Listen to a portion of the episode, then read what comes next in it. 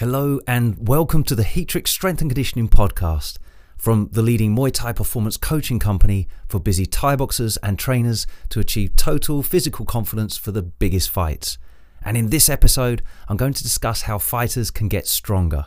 Strength is a crucial foundation for all athletic qualities. If you want to be faster, more powerful, then you need to be capable of producing more force, become stronger. It's something I'm always banging on about, and for good reason and most fighters are still getting it very wrong.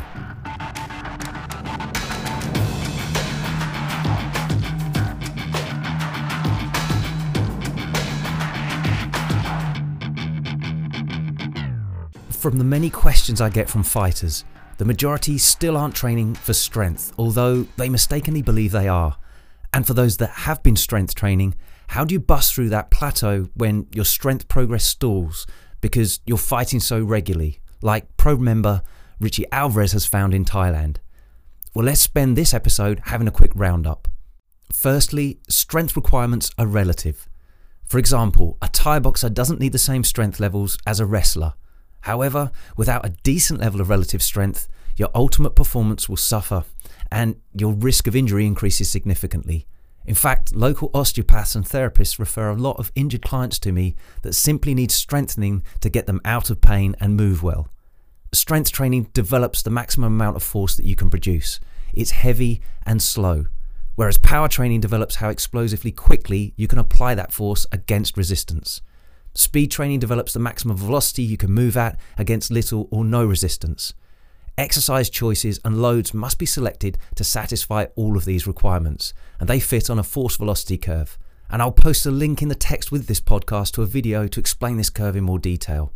Recently, I shared a post on my Facebook page of FSC Muay Thai coach Sonny Perez working his heavy deadlifts from my online strength and conditioning program.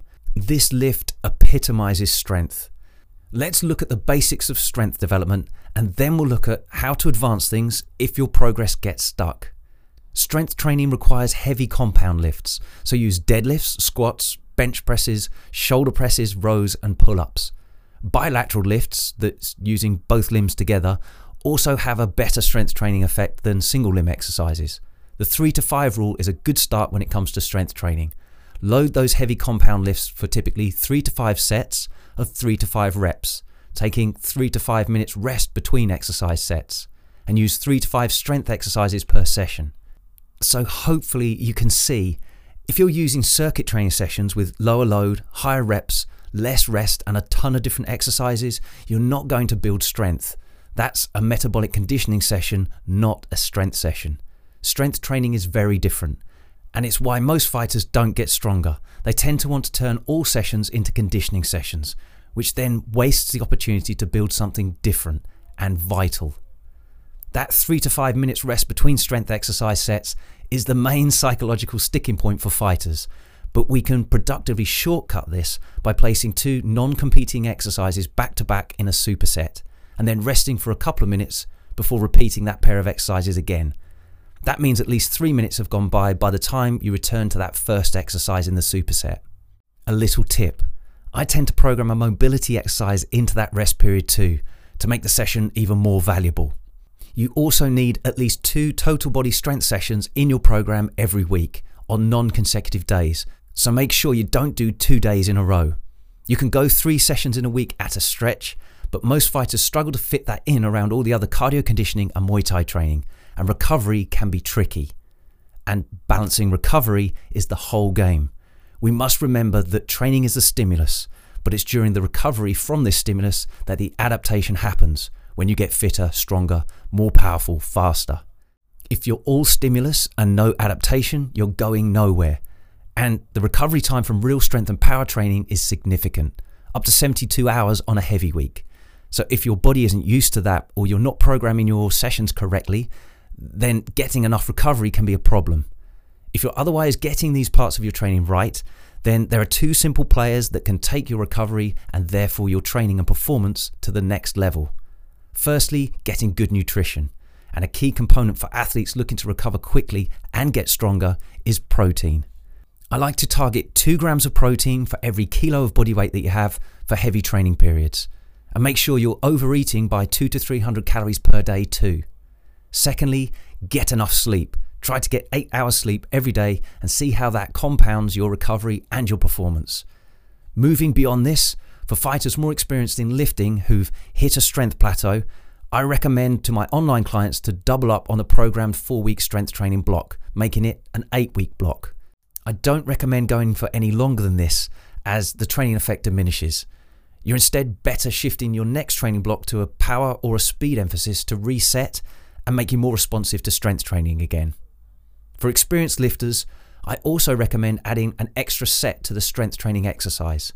So, for example, if a program calls for three sets of five reps of a deadlift, then go for four sets of five reps to push up the training volume. This can increase strength gains, but only use extra sets if needed. Otherwise, it won't be an effective method when you need to bust through a strength training plateau. Also, bear in mind that if you add some strength sets to your session, you'll need to take some other exercise sets away. My programs use a conjugate training method, meaning that I include exercise sets for speed, power, and strength in each session.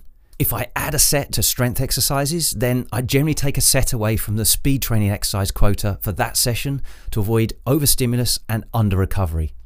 So, wrapping up here, there are massive athletic benefits to be had if you manage your strength and conditioning training well, but many are still wasting the opportunity. And as a fighter or a coach, you can take advantage of this and get ahead of the competition. Use the 3 to 5 rule for strength training sets reps, numbers of exercise, and rest between exercise sets. Use two total body routines with heavy bilateral compound lifts. Get 2 grams of protein per kilo of body weight and overeat by 2 to 300 calories each day. Sleep for 8 hours every day. And extend strength training blocks up to 8 weeks before changing the emphasis. You can add extra strength training sets if you really get stuck, but make sure you take something else away if you do. That's all we've got time for in this episode. If you've got any questions or want to check out our library of free articles and videos, head over to heatrick.com. That's H E A T R I C K, where I'd love to help you reach your Muay Thai goals. Don't forget to subscribe to the Heatrick Muay Thai Strength and Conditioning podcast on Anchor, iTunes, or wherever you get your podcasts. And you can audio message me your questions on Anchor too, so you can feature personally in future episodes. I'll catch you next time.